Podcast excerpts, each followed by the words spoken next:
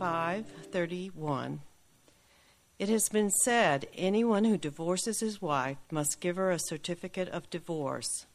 But I tell you that anyone who divorces his wife except for marital unfaithfulness causes her to become an adulteress, and anyone who marries a divorced woman commits adultery. The word of the Lord. Well, I wanted to thank you again. Um, I've gone a little more this year than normal because uh, I've been able to participate in this Leadership Tennessee uh, retreat, and we go to different cities six times uh, and basically look at how they seek the peace of the city. Last weekend we were in Memphis. We started off in the Civil Rights Museum, which is uh, extremely uh, uh, well done and powerful. We looked at a charter school, and we spent the afternoon talking about healthcare and poverty. So these have been very interesting uh, times. So thanks for letting me do that. And uh, I, I, know that you loved Brother Daryl. Uh, I certainly enjoyed hearing him last week. We've talked several times or texted several times. And I just look forward to the relationship deepening between uh, our churches. As Jesse has said, uh, this is the, the last uh, week of the year. Uh, next week we start Advent, which I always look forward to. We will pick the Sermon on the Mount back up later in 2015. We'll have a series beginning in January about uh, the Nicene Creed, the mere Christianity of the Nicene Creed, and then what, uh, what we do as a community on, on other important doctrinal issues when we uh, don't quite see it the same way. Uh, that'll be coming, and then we'll return to uh, Matthew and the Sermon on the Mount. Well, one of the things that we've been learning about in the Sermon on the Mount, we've been going through it very slowly, is uh, really the purpose of Advent, the meaning of Advent, is that Christ came to, to rescue us, to save a people for us, to form a people for us, for Him. And, and one of the things that he's doing in the Sermon on the Mount is talking about what's distinctive about this people. Uh, what, what should the world see? He calls the people a, a, a light to the world. What, what should the world see when the world looks at the people of God, the people we've been talking about of the new covenant. And, and he, he starts off with the Beatitudes, the virtues, the, the heart values of the people of God, and then he talks about uh, how he's come to deepen the law, not to change it. And he's going through six different Old Testament laws. We've looked at uh, anger, we've looked at lust, and now he's going to look at a law about divorce and remarriage. And what's interesting about this is, is, is, the Lord picks six different Old Testament laws to talk about when he's talking about how his people are to witness for him in the world, and two of them have to do with marriage. Uh, the last one was on adultery, protecting the marriage, and then this one is on divorce and remarriage. So, so marriage for the Lord is, is a very important part of how we as the people of God witness to the love of God. When, uh, when a man and a woman marry and commit to one another for life and they press into the hard things and, and they stay faithful to their covenant promises, uh, they are witnessing to the sacrificial love that Christ has for the church. It's very, very important. Well, most of the people in the ancient world uh, did not see marriage as a sacrificial, lifelong, intimate, loving union. Matter of fact, for the Greeks, uh, men were just expected to have mistresses. Uh, one Greek writer put it like this He said, We have courtesans for the sake of pleasure, we have concubines for the sake of cohabitation, and we have wives for having children. And they just flat out acknowledge that.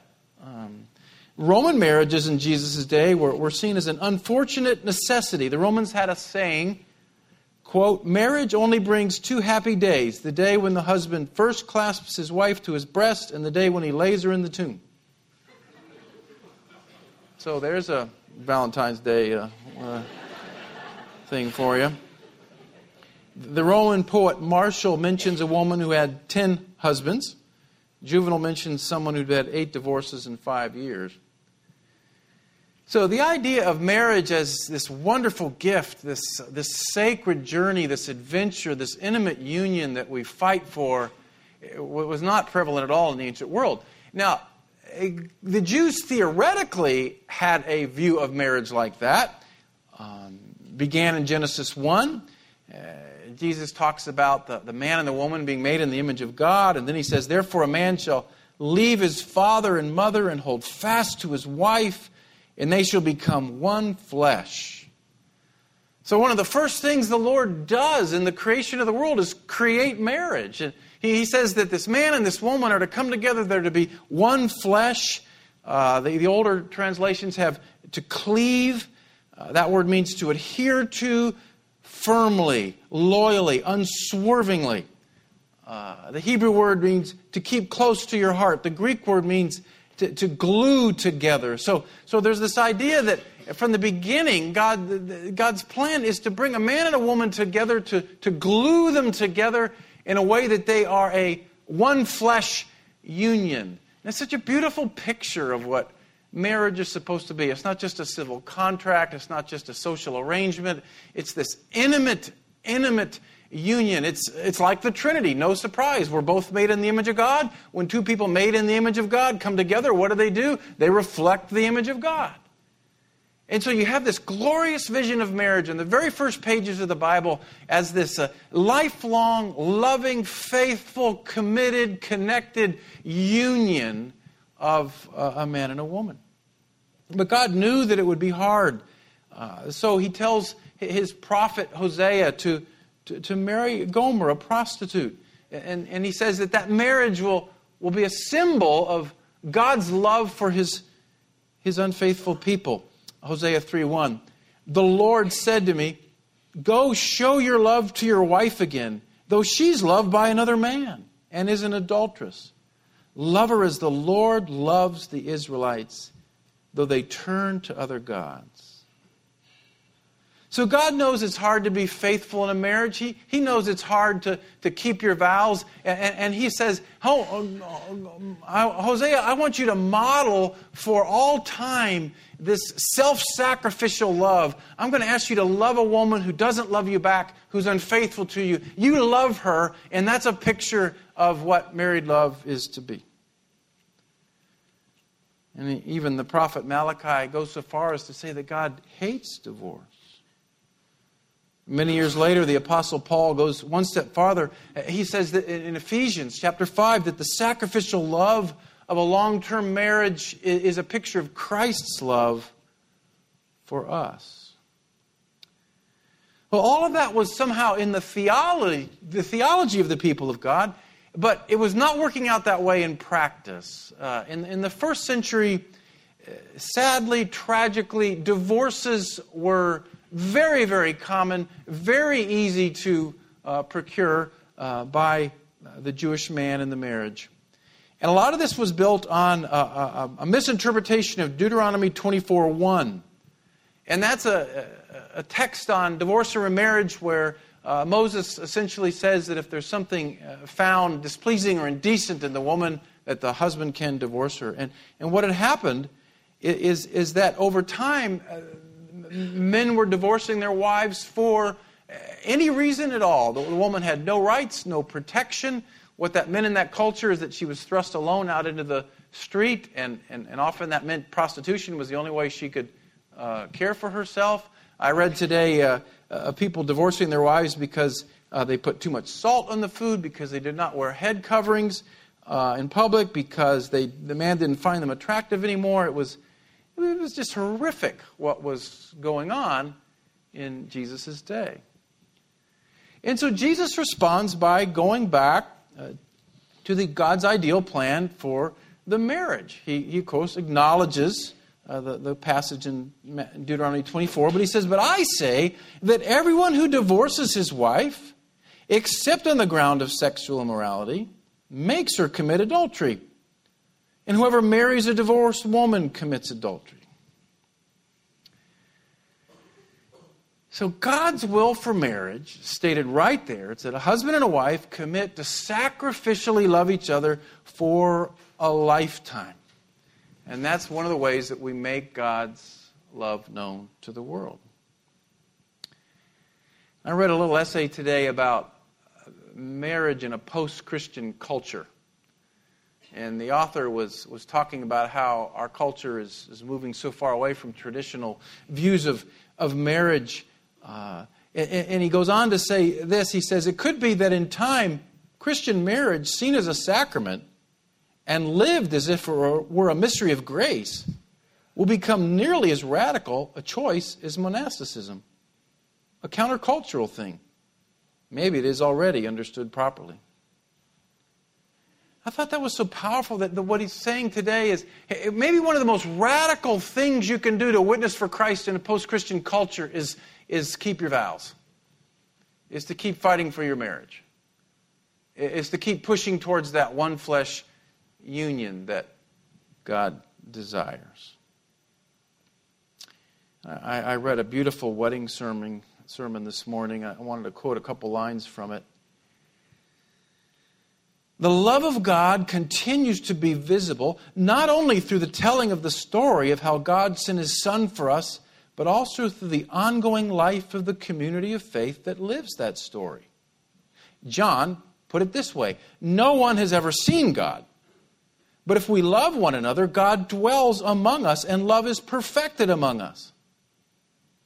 What does all this have to do with marriage? Just this the love that binds man and woman in Christian marriage is not just warm spring evenings and roses, not the dizzy fantasy of fairy tale romance. The love that binds man and woman in Christian marriage is the love of the cross. That means, Tim and Sue, that your marriage is not just an arrangement that will last as long as the rush of mutual joy lasts. Your marriage is a covenant which will endure for better or for worse, in sickness and in health. Certainly in marriage there is joy, certainly there is companionship and comfort, but marriage in Christ can never be a tentative coupling that lasts only as long as the good times roll. The joy of marriage in Christ endures all pain because the love that binds you in Christ is rooted deeply in the love of God. That's God's vision for marriage. That's Christ's vision for marriage a one flesh, intimate union that we fight for our whole lives through disappointment, through disillusionment, through everything else that the enemy can throw at us. That's God's vision for marriage. And if you've not been married long, the people that have will tell you there will come a time when you will think it's over. It's a hard, hard, hard, hard, hard thing to do to be married faithfully and intimately and lovingly your whole life. There will come a time when you'll be so hurt you will wonder, how on earth can I keep doing this? God's vision is that you do. Now, what about the exception clause? Uh, that's something that we need to talk about. It, it, it's an important part of the discussion on divorce and remarriage. Uh, are there times when divorce is permissible? Are there certain circumstances when a person has a right to end their marriage? Um, very difficult question. You probably know that different uh, Christian teachers in the history of the church have interpreted this differently. Uh, I'll do my best to explain how I understand it. I understand that, that others see it differently. There are five different New Testament passages that deal with divorce and remarriage. Five of them. In Mark 10, there is no exception clause. In other words, Jesus simply says, uh, whoever divorces his wife and marries another commits adultery. In Mark, there is no divorce, no remarriage, not for any reason at all. In Luke 16, there is no exception clause. No divorce, no remarriage, not even for adultery. In Matthew 5 and Matthew 19, there is one exception no divorce, no remarriage, except for adultery. In 1 Corinthians 7, Paul gives a second exception. He says if an unbelieving partner deserts the marriage, the remaining partner is free to divorce and remarry. And he says something interesting at the beginning. He says, uh, This is I and not the Lord saying this, which is puzzling to know what he means. But what I think he means is that he is applying the principle of God's vision for marriage to the settings that he finds the Church of Corinth in. Now, five inspired texts, all equally the Word of God, all equally authoritative, Two of them offer no exception clauses, two of them provide exception clauses, one of them provides exception for desertion.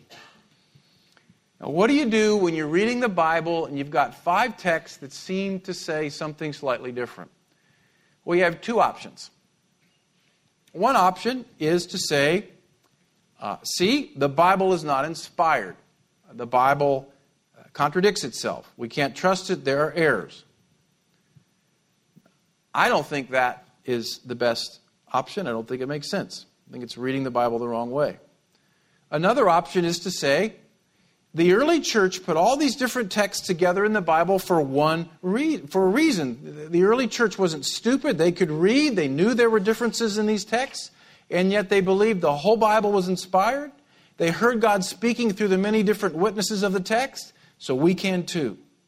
Maybe the Bible is more like a symphony of notes all making a beautiful song than just one note played over and over again. So, what I think you have in the New Testament is God's inspired, authoritative record of how the Holy Spirit guided the early church in handling divorce in their communities. The principle is this God's vision is for a one flesh, intimate, loving union, faithfully kept through sacrificial love for your entire life. That's the vision. The texts also show how the early church dealt with the gap between God's ideal and our sin. We fail. We commit adultery. We walk away. And when that tragedy happens, there is grace.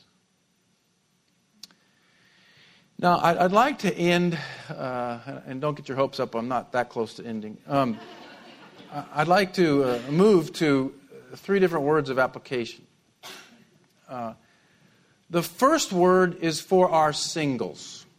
What does this text say to our singles? First, I, I, I think it says, don't fear marriage. You know, it's interesting if, if you look later in Matthew 19, Jesus gives a little mini sermon on marriage, and he goes back to uh, Genesis and about the lifelong commitment, and the disciples, who are all bachelors, um, uh, say, uh, "Whoa! If that's uh, if that's what marriage is, who would want to do it?" I mean, that's really in there. the disciples are sort of freaked out by by this high commitment approach to marriage, and I think a lot of singles are uh, today as as well. But Jesus' vision of marriage should give us hope, not terrifies us. There are a lot of good reasons to be single. Half the adults in America today are single. There's a lot of good reasons to be single. One of them is not fear fear of marriage. That's not a good reason. Because God gave us the gift of marriage because some of His children needed to become sanctified. It is a seminary for the soul. It's not the only seminary for the soul. It is a primary seminary for the soul where you learn about your sin, you learn about forgiveness, you learn about redemption, you learn about hope, you learn about pressing through disillusion and disappointment in relationships. God gave His people, some of His people, the gift of marriage to do, to do that. It's a good thing. It's hard, but it's a good thing. I've been talking with a, with a friend once, and, and, I, am going to blur a couple conversations together because I've had this conversation so many times. And essentially, what he said is, I've watched my parents struggle. They had a bad marriage. The people I know that are married are already cheating on their wives. What I'm going to do is uh, just date endlessly. I'm just going to kind of stay kind of stay in this as long as it seems like it's meeting both our needs, and then we'll cut our losses and move on. Uh, and I've had that conversation many, many, many different times. Now, why, why not? Why, why not just date and hang out and, and not get all entangled in marriage? Why get married? Well, I think it's good for your soul. You're leaving something on the table, and I'm only speaking to those who are called to marriage. I realize everyone isn't.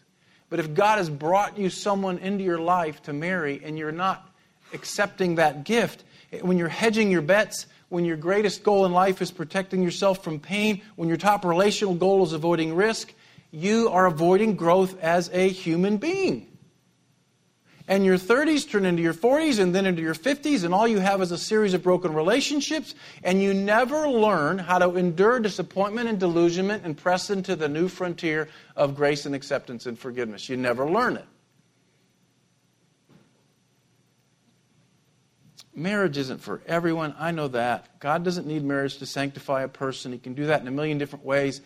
But too many of us avoid marriage because Uh, we're afraid.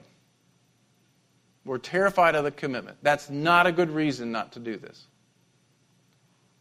And frankly, as kind of an aside, I thank God for some internet dating sites.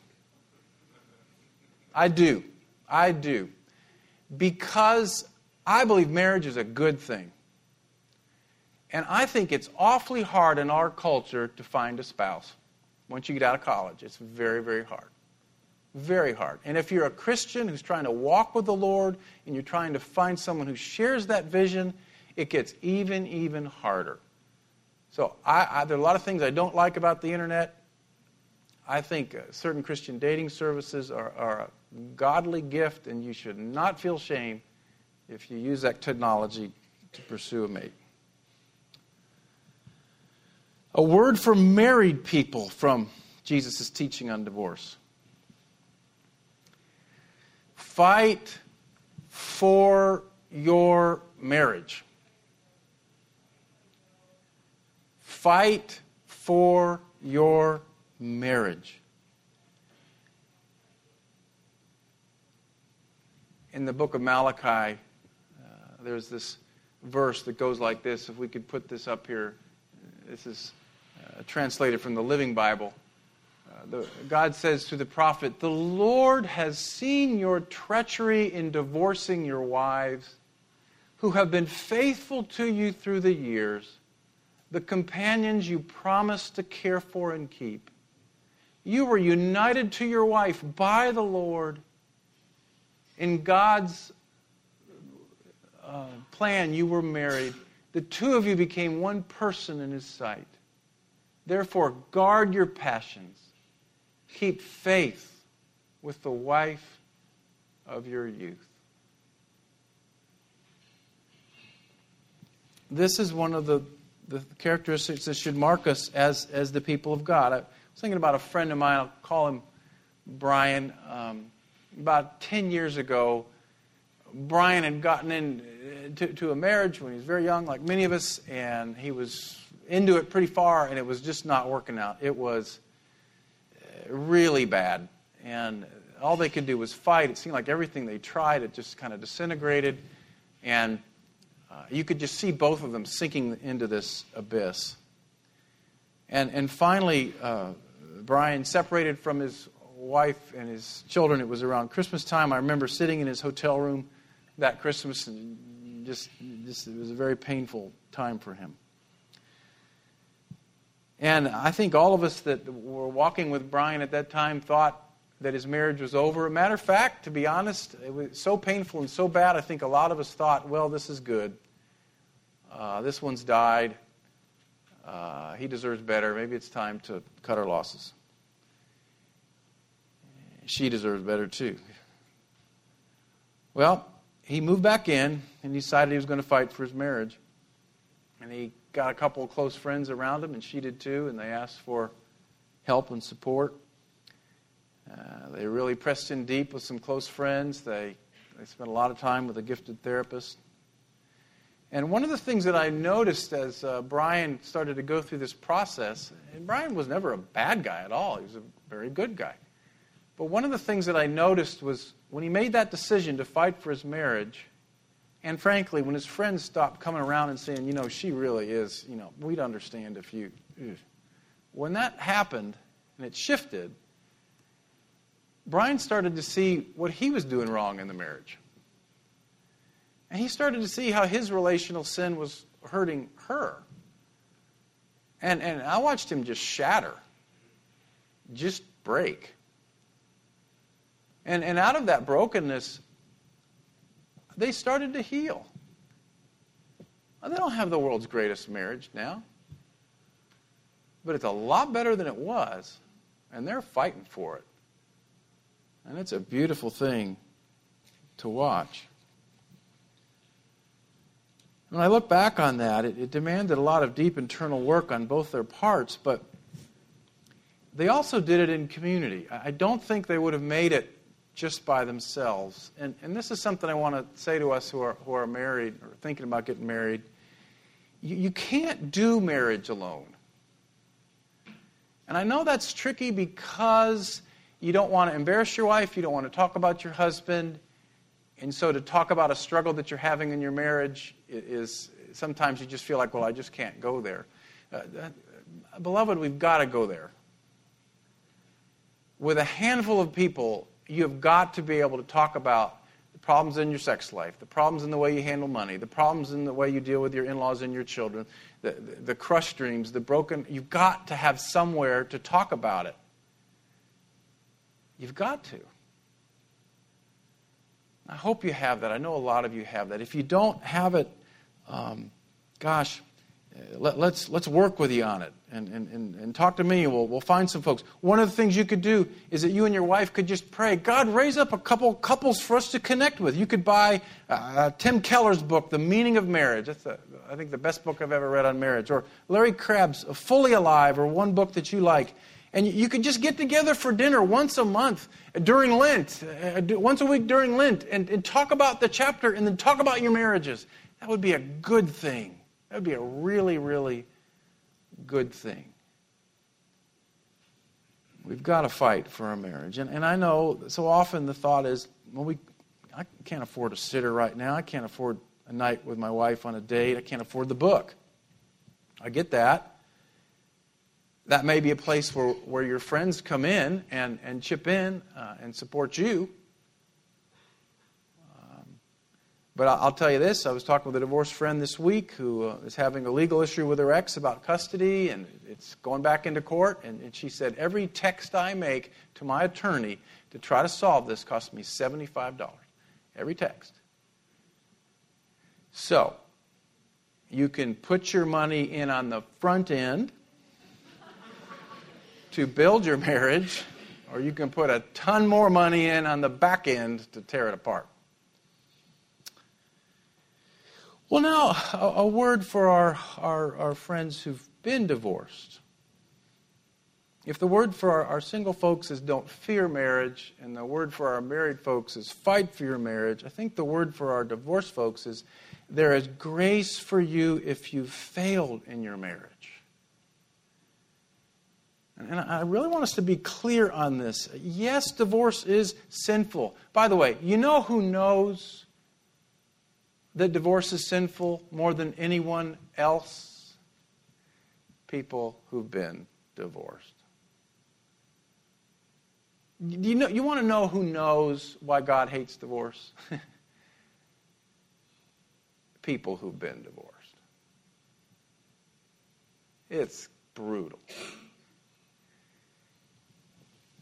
But the hope of the gospel isn't the hope of the gospel that when I sin and repent and turn to God, that He forgives me and gives me new beginnings? Isn't that the whole hope of the gospel? Why would this sin be any different than the sin of anger or the sin of lust or the sin of taking false oaths? Wouldn't the hope of the gospel be that if you have failed in marriage and you have truly repented and, and you've truly tried to do the reconciling that you could do and, and, and, change what you need to change, that there would be grace and acceptance and freedom and hope and a new beginning. I think that's the hope of the gospel. Uh, I do marry divorced people. I don't marry all of them. Because if someone comes to me and they're divorced, and we start doing premarital counseling, and we start talking about where they are. And the first thing the guy says is, My wife was such a, and I'm looking for the right woman now. Well, then I'm not going to do the wedding. Because this is not a man who's repented over his sins in the marriage. This is a fool who's blaming it on his ex wife. Now, let's be honest. even in the worst marriage, both people contribute. There is no innocent party in any relationship unless you're Jesus Christ. We all contribute to sin in our marriage. And I, I, I understand it the way um, one writer puts it, if we could see this last cry, slide here. Um, for the church rigidly to refuse to solemnize the remarriage of a divorced person who has accepted God's forgiveness, who is sincerely penitent, and sincerely desirous to order his or her life as nearly as possible to God's will, would seem to me to involve a denial of the reality of the forgiveness of sins and therefore the gospel of Jesus Christ itself.